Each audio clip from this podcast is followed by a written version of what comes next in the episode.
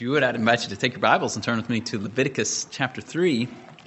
Leviticus chapter 3 as we continue our time in looking at the book of Leviticus. Leviticus chapter 3, Moses writes to us under the inspiration of the Holy Spirit.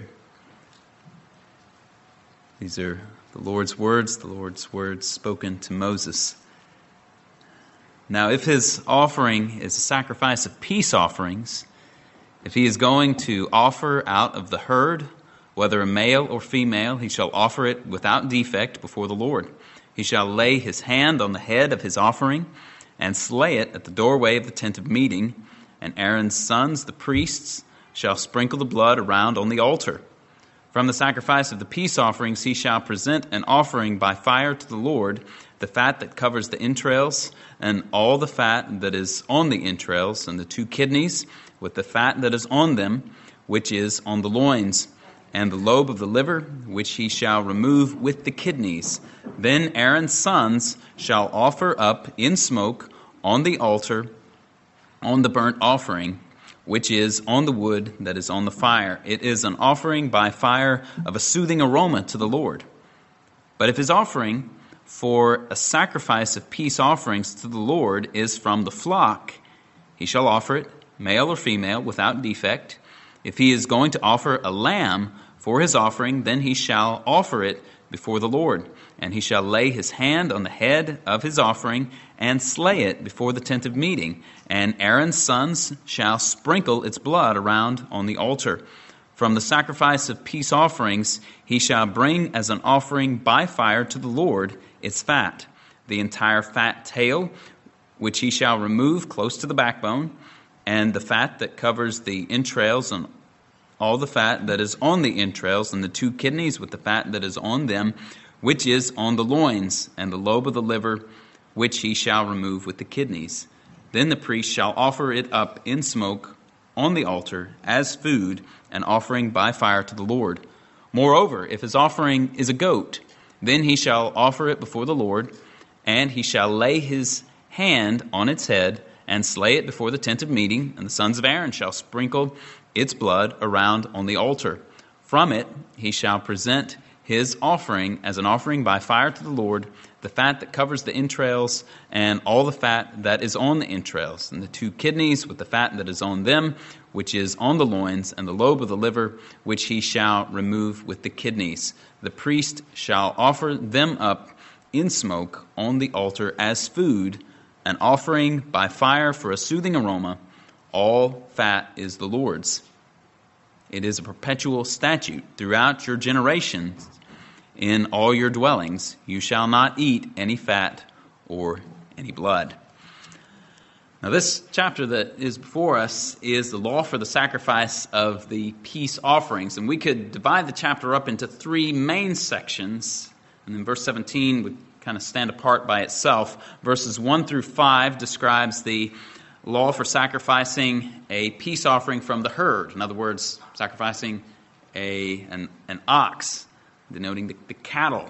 Verses 6 through 11 is the law for sacrificing a peace offering from the flock, flock denoting a sheep, a lamb. Then verses 12 through 16 is the law for sacrificing a peace offering from the goats. Verse 17 then is this catch all which applies broadly in regard to the fat and the blood. Now, if you were with us a few weeks ago when we began the series on Leviticus, you may notice some similarities uh, between what we see here in the law for peace offerings with what we saw back in chapter 1, the law for the burnt offerings. Similar to the burnt offerings, these peace offerings were to be brought to the doorway of the tent of meeting. The worshiper would lay his hand on the head of the animal and slay it, and then the priest would then proceed to sprinkle the blood around on the altar. And as with the burnt offering, the animal offered for the peace offerings is to be without defect. But there are also some significant and noteworthy differences between the burnt offerings and the peace offerings. In the case of the burnt offerings, the animal offered could be from the herd, the flock, the goats, or from birds in the forms of turtle doves or pigeons. In the case of the peace offerings, there's, there's no allowance for an offering of birds. In the case of the burnt offerings, only a male could be offered. In the case of the peace offerings, as we've just seen in the reading, male or female could be offered.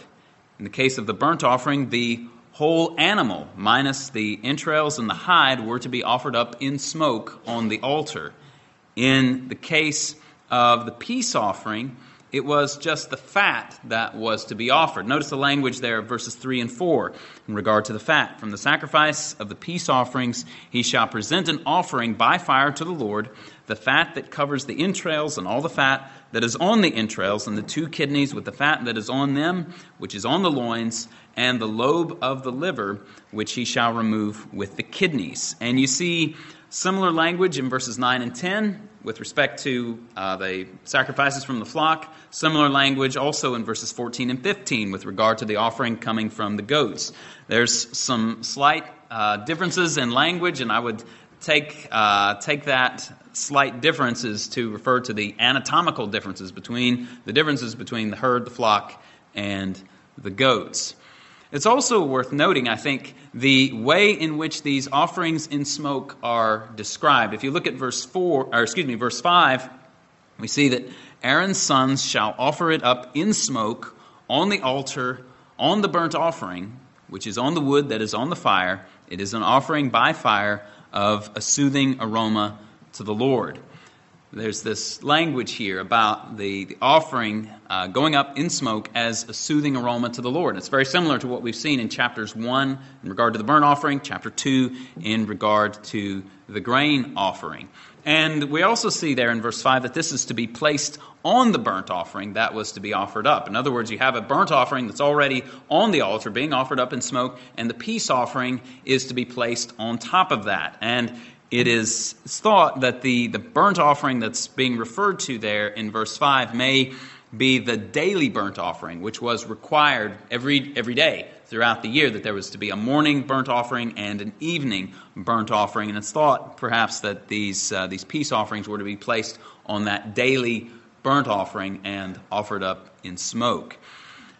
But Notice the way that the offering of the, the flock is described there in verse 11. So, verse 5 describes the, the, the, the smoke of the, the fat of the herd going up that we just saw. Verse 11 speaks in regard to the, the offering from, from the flock.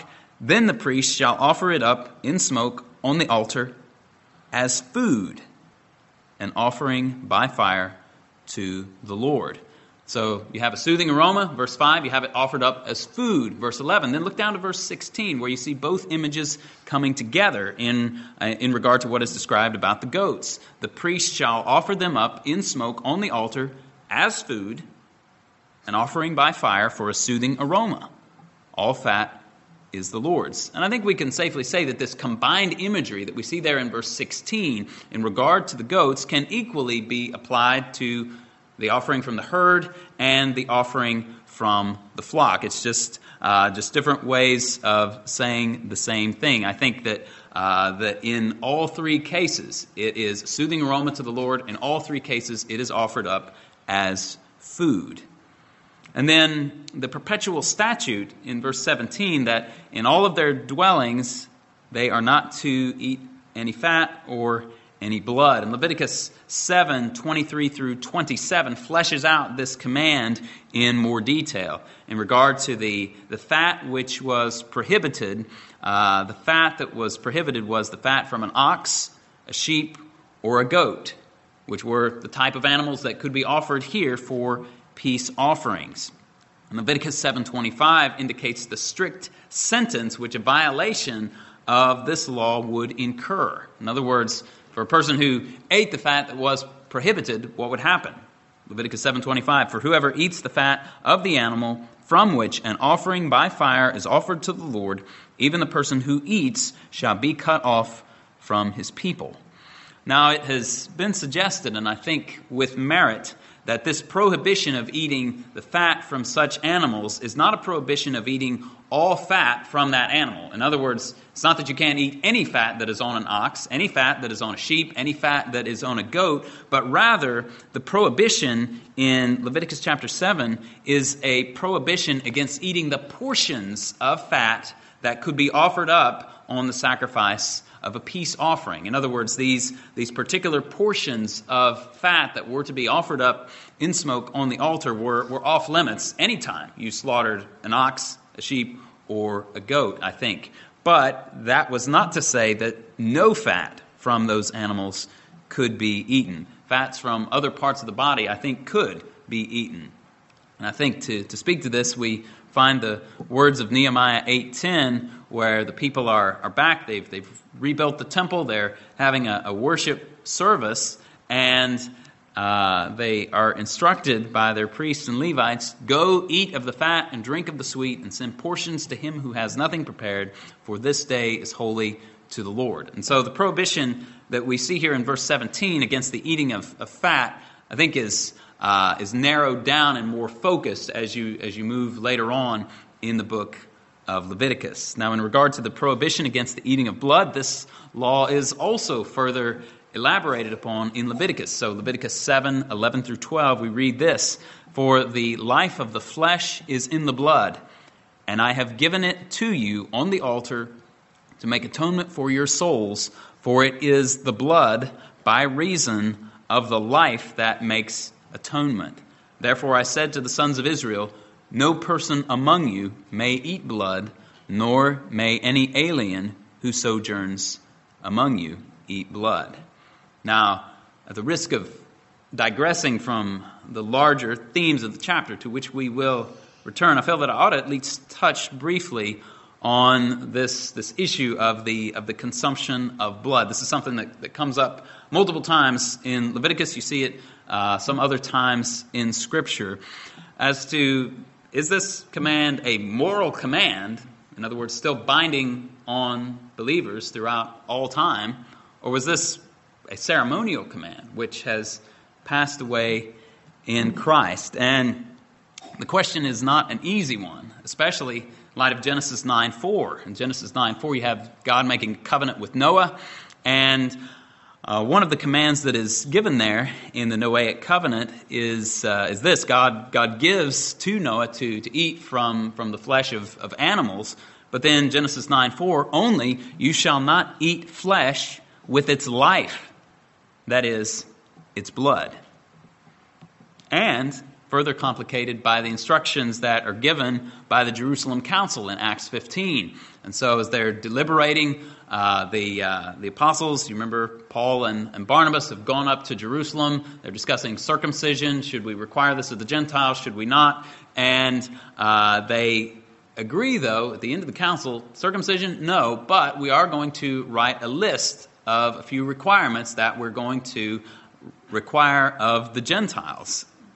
And they uh, agreed that we write to them, this is Acts 15:20, that we write to them that they abstain from things contaminated by idols, and from fornication, and from what is strangled, and from blood. And those instructions then are, are written out in the letter that they send to the Gentile churches in Acts 15:29. Now, what should we what should we do with all of this?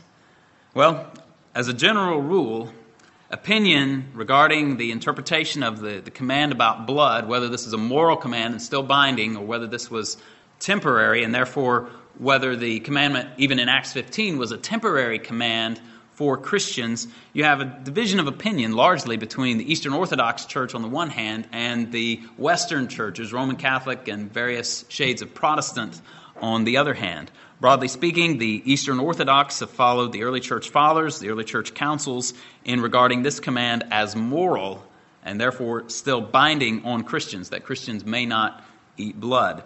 Churches in the West, following the lead of Augustine, have regarded the prohibition against blood in Acts 15 as a, as a temporary compromise in this uh, Acts situation where you have large amounts of Jewish Christians very uncomfortable with eating blood given the Levitical legislation here in Leviticus, and therefore asking uh, Gentile converts to Christianity to abstain from blood.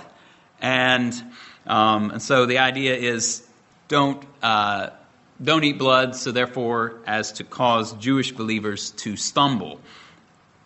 And uh, just to give an example of, of how this has been thought about in later uh, later Christendom, uh, in the Augsburg Confession of 1530, the Lutherans were, and confessional Lutherans to this day still are, uh, pretty straight up about what they think about Acts 15. And so they say this the apostles commanded that one should abstain from blood, etc.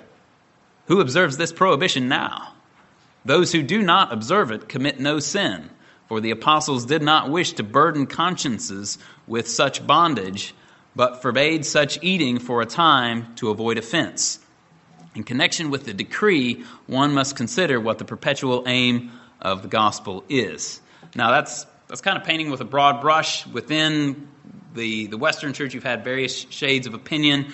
Uh, in, in that some, uh, some Christians in the West have, have been uh, opposed to the eating of blood. Now, if I were pressed to give an opinion, I would want to be tentative in the opinion that I give, and I would, I would lean toward the opinion of the Western churches. And if I were pressed to give a reason why, I would say that the list of decrees in Acts 15 did contain prohibitions which were not inherently moral prohibitions. And so they commanded that the believers abstain from things that were sacrificed to idols. In other words, things contaminated by idols was the language they used. But in, in 1 Corinthians 10, Paul makes it clear that there's no absolute and inherent necessity of abstaining from things that have been sacrificed to idols. He says you can go to a meat market and you can buy anything that is sold there without asking questions for conscience sake. Why? Because the earth is the Lord and everything in it. This means that ultimately doesn't matter whether it was sacrificed to an idol or not.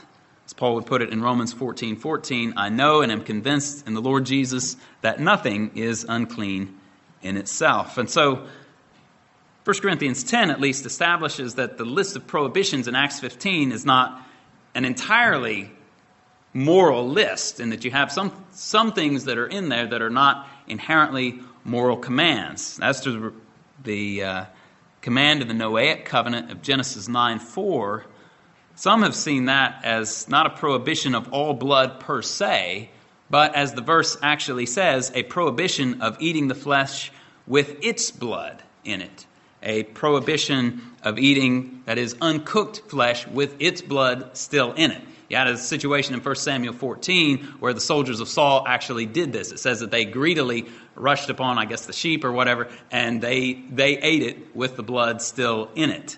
And uh, some of the Jewish rabbis, followed by John Gill, were of the opinion that that was what Genesis 9 4 was actually forbidding. Not necessarily forbidding consumption of blood, but actually the forbidding of eating flesh with its blood still in it.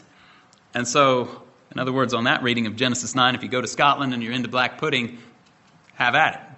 Now, obviously, if that kind of stuff makes you squeamish or you're uncomfortable in your conscience with that kind of thing, don't don't eat it. And I want to be I want to be clear that I'm very I'm very tentative about about this this interpretation of of the issue of blood. And I realize that may be a lot more than you bargained for uh, by coming to our Sunday evening sermon tonight.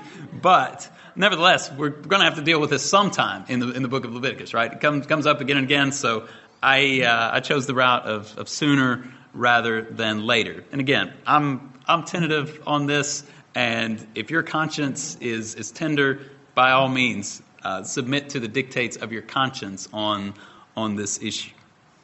But let's return to the issue of the peace offerings, the, the, bigger, the bigger story here in Leviticus 3, because uh, this, is, this is helpful. We've, we've seen in the text of Leviticus 3 that the fat was offered to the Lord as this soothing aroma and as food, but Leviticus 3 didn't tell us what happened to the rest of the animal, right? Didn't tell us what happens. And so to, to that, we have to look ahead to Leviticus chapter 7. And if you flip over to Leviticus chapter 7, uh, what you see in Leviticus 7 uh, 15 through 21 is that there are different stipulations as to when the sacrifice was to be eaten. That is to say, when this sacrifice was to be eaten by the worshiper. And the different stipulations are based on what particular type of peace offering it is. And Lord willing, we'll look at those different types of peace offering more as we, as we progress through the series on Leviticus. But you'll also notice there, if, you're, if you've got a finger in uh, Leviticus 7, that verse 31 of chapter 7 tells us that the breast of the peace offerings belongs to the priest.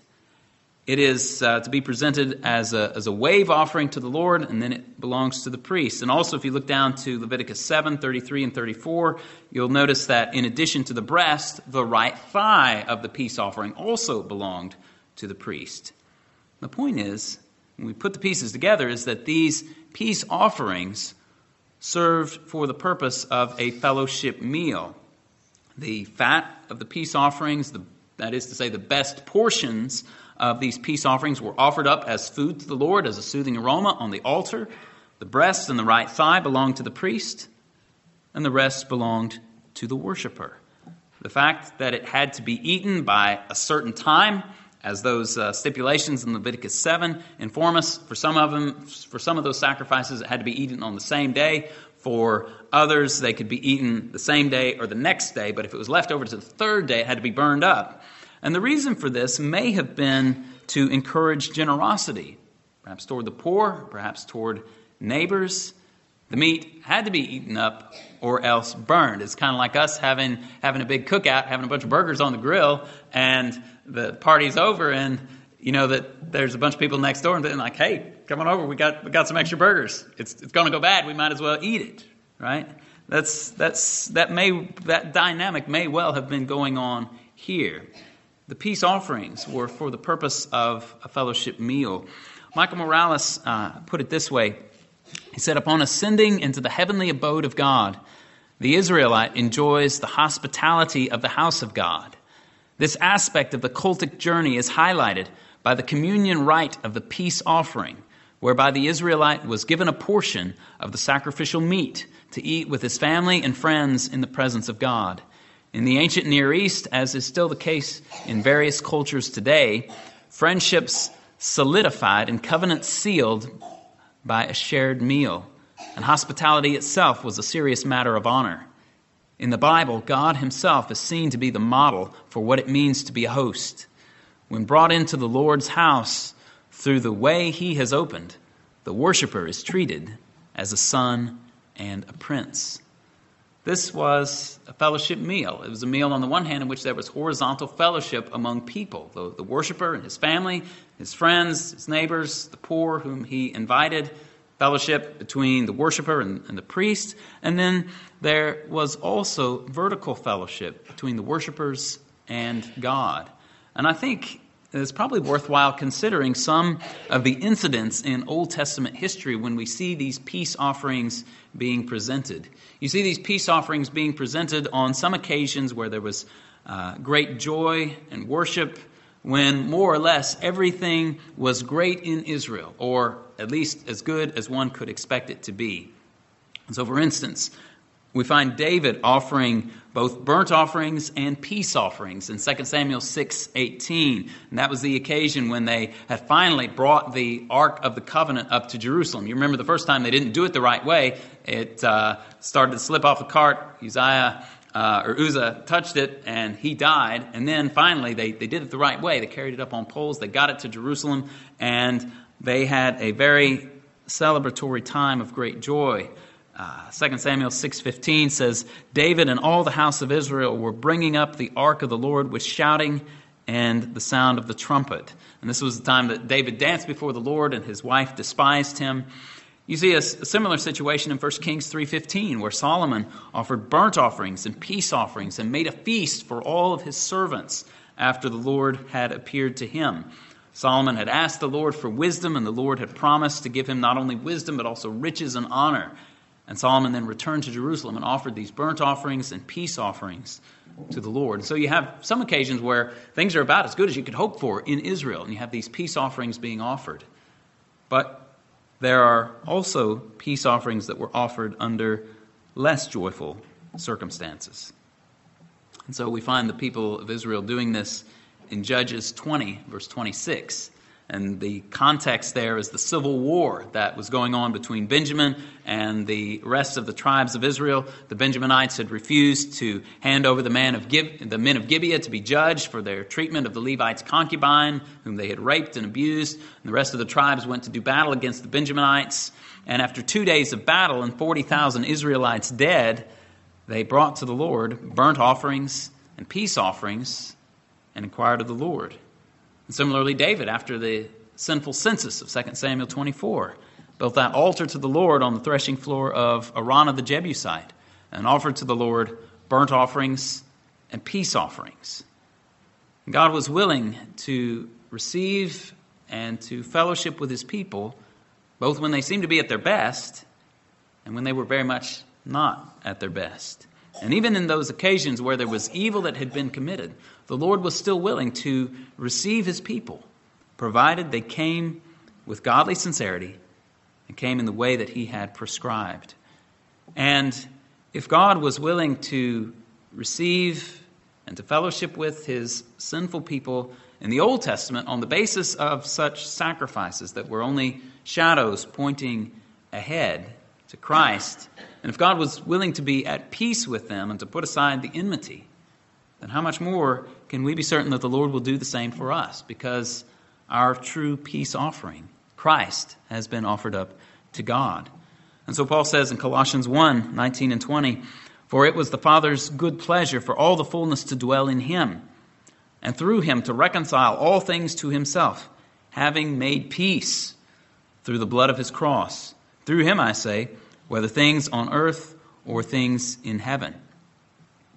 Jesus has made peace for us through the blood of his cross for all who come to God through faith.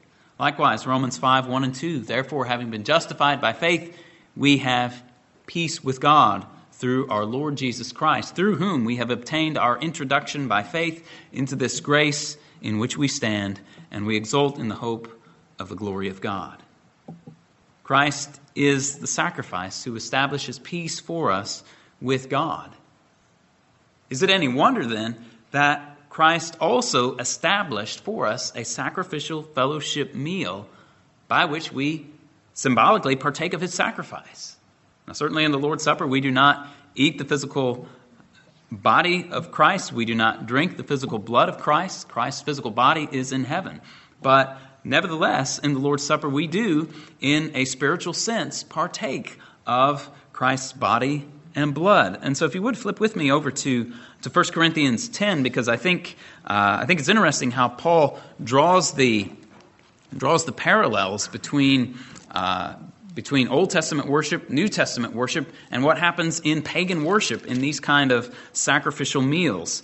And so, uh, look at 1 Corinthians 10, starting in verse 14. He says, Therefore, my beloved, flee from idolatry. I speak to you as wise men, as to wise men. You judge what I say. Is not the cup of blessing which we bless a sharing in the blood of Christ? Is not the bread which we break a sharing in the body of Christ? Since there is one bread, we who are many are one body, for we all partake of one bread. Look at the nation of Israel. Are not those who eat the sacrifices sharers in the altar. Now, notice what Paul's doing here in the context. He's, he's dealing with the, the issue of idolatry and these idolatrous worship practices that are going on there in Corinth. And Paul wants these Corinthian Christians to flee from idolatry. And the way that he does so is to employ an argument from the Lord's Supper. So he says, Is not the cup of blessing that we bless, sharing in the blood of Christ? Is not the bread which we break, a sharing in the body of Christ? Since there is one bread, we who are many are one body, for we all partake of the one bread. And the word that is translated there as, as sharing in the New American Standard could also be translated as participation, fellowship, communion. According to Paul, there is some kind of sharing in the blood of Christ when we partake of the cup. There is some kind of sharing in the body of Christ when we partake of the bread. Similarly, he says in verse 18 that those in the nation of Israel who eat the sacrifices are sharers in the altar. That's, that's what you have going on here in the case of the peace offerings. And he refreshes their mind with these truths And then he goes on in verses 19 through 22 to make his point that he's coming to about idolatry. Remember, that's how he started out in verse 14. Therefore, my beloved, flee from idolatry. And he gives this uh, situation drawing from New Testament worship, Old Testament worship, then verses 19 and following. He says, What do I mean then? That a thing sacrificed to an idol is anything, or that an idol is anything? No. But I say that the things which, which the Gentiles sacrifice, they sacrifice to demons and not to God. I do not want you to become sharers in demons. You cannot drink the cup of the Lord and the cup of demons. You cannot partake of the table of the Lord and the table of demons. Or do we provoke the Lord to jealousy? We are not stronger than He, are we? And so notice the, the parallels that, that he points out. And that is that if these Corinthians were to participate in a pagan sacrificial meal, pagan sacrificial ritual, and eat the food sacrificed, they become, in some sense, sharers with demons. That's what he says in verse 20. And the parallel situation is uh, pointed out there in verse 21. He says, You cannot drink the cup of the Lord and the cup of demons. You cannot partake of the table of the Lord and the table of demons. There's some kind of, some kind of parallelism going on between partaking in the cup of the Lord, which is a good thing, versus, on the other hand, the bad thing, partaking in the table of demons. In other words, it is completely incompatible for a believer to be a sharer with demons in participating in a pagan meal and at the same time to be a sharer in the blood of Christ. In other words, there's something spiritual going on in both cases. It's a good kind of spiritual in regard to a believer coming to the Lord's Supper, it's a bad kind of spiritual in regard to someone participating in a pagan ritual. Given Paul's argument here, how could it be otherwise? That there's a good kind of spiritual in the Lord's Supper, good kind of spiritual in the Old Testament sacrifices, a bad kind of spiritual in these pagan rituals. And this, I think, is, is helpful for us as we consider the connection between the peace offerings in the Old Testament context and the Lord's Supper in the New Testament context. It announces to us that the Lord's Supper announces to us that a sacrifice has been made. The, the death that brings us peace with God has already been accomplished. It is Christ. He has died, and in the Lord's Supper, our memories are refreshed of what Christ has done for us, and we also have fellowship with, with Christ there's the, the vertical component of, of fellowship, just as in the peace offerings, the worshiper had a vertical fellowship with God, and then there's also the horizontal aspect as well, because we don't come to the Lord's table by ourselves. Just like these worshipers in the Old Testament would, would at least be giving some of their sacrifice to a priest, presumably to their family, maybe a whole lot of other people also. They would be coming together. Again, think of the church and the Lord's Supper. We come to the Lord's table together. And if we receive the Lord's Supper as we ought, while truly trusting in Christ and the merits of his death for our salvation, we have communion with God in the ordinance of the Lord's Supper. We receive the bread and the cup in the thankful remembrance of Christ and of his sacrifice for us. And in this way, we are, we are blessed. Our faith is strengthened. Our hearts are drawn once again to, to God and the richness of all that has been provided for us. And obviously, this does not happen automatically, though. Didn't happen automatically in the Old Testament, doesn't happen automatically in the New Testament either. As if one could simply come to the Lord's table and think that by eating and drinking it, they automatically get some spiritual benefit. Absolutely not. 1 Corinthians 11 is abundantly clear that you can eat and drink judgment to yourselves in the Lord's Supper if you don't come to the Lord's Supper judging the body rightly, judging that in fact this is the Lord's Supper, that in fact we are receiving the signs of the body and blood of the Lord Jesus. If we come irreverently and profanely and not correctly considering what we are doing, our participation in the Lord's Supper does not bring blessing, it brings judgment. And even so, it was in the Old Testament time as well. The mere participation in the offering and the eating of these peace offerings did not necessarily mean that the one who did so was at peace with God. Just as with any religious rite, even those ordained by God, the peace offerings could be abused and put to an evil purpose. And Solomon actually puts on the lips of the adulterous woman in Proverbs 7 to say, I was due to offer peace offerings, Today I have paid my vows. It's very perfectly clear that whatever this woman did when she was up at the temple, her heart was not right before God. And it almost seems as if she might be seeking to use the meat of the peace offerings as a way to entice that young man whom she met to come aside to be with her. She says in the next verse, Therefore I have come out to meet you, to seek your presence earnestly, and I have found you. If the Lord's ordinances in the Old Testament could be abused in that way, then certainly the ordinances of the New Testament could likewise be abused. But nevertheless, all abuses aside, those who come to God's fellowship meal in the way that God has ordained, in faith, in love, and in obedience, the, these fellowship meals, the peace offerings in the Old Testament, the Lord's Supper in the New Testament, are blessed occasions of joy, knowing that we have peace with God, that our sins have been taken away, the enmity has been done away with. We have peace with God through Christ. We have fellowship with God through Christ. We have fellowship with one another on account of the sacrifice that has been offered for us. As Paul put it in Ephesians 5 2, Christ gave himself up for us, an offering and a sacrifice to God as a fragrant aroma. Just like these sacrifices in the Old Testament time were given as a fragrant aroma to the Lord, how much more so Christ as a fragrant aroma has been offered up for us. These in Leviticus were but a shadow of the true substance which is found in Christ. Christ is the true and ultimate fragrant aroma, and all of these of the Old Testament times were merely pointing ahead to Him.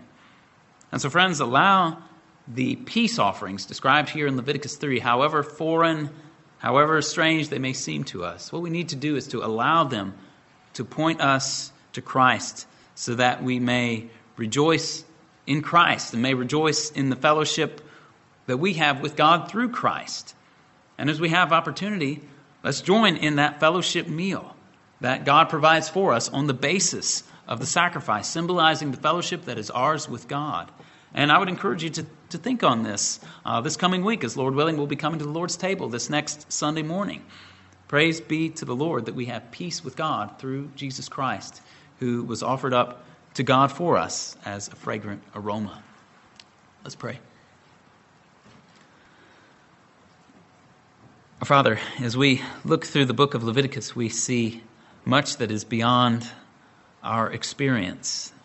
We see many things that seem strange to us. Lord, we ask that we would seek to understand your purposes in these commands as you gave them to your people. And Lord, we pray that we would see in greater measure, with greater joy, how they pointed to Christ. Let us find the fulfillment of these things in Christ. And let us rejoice in Him. And we ask this in Jesus' name. Amen.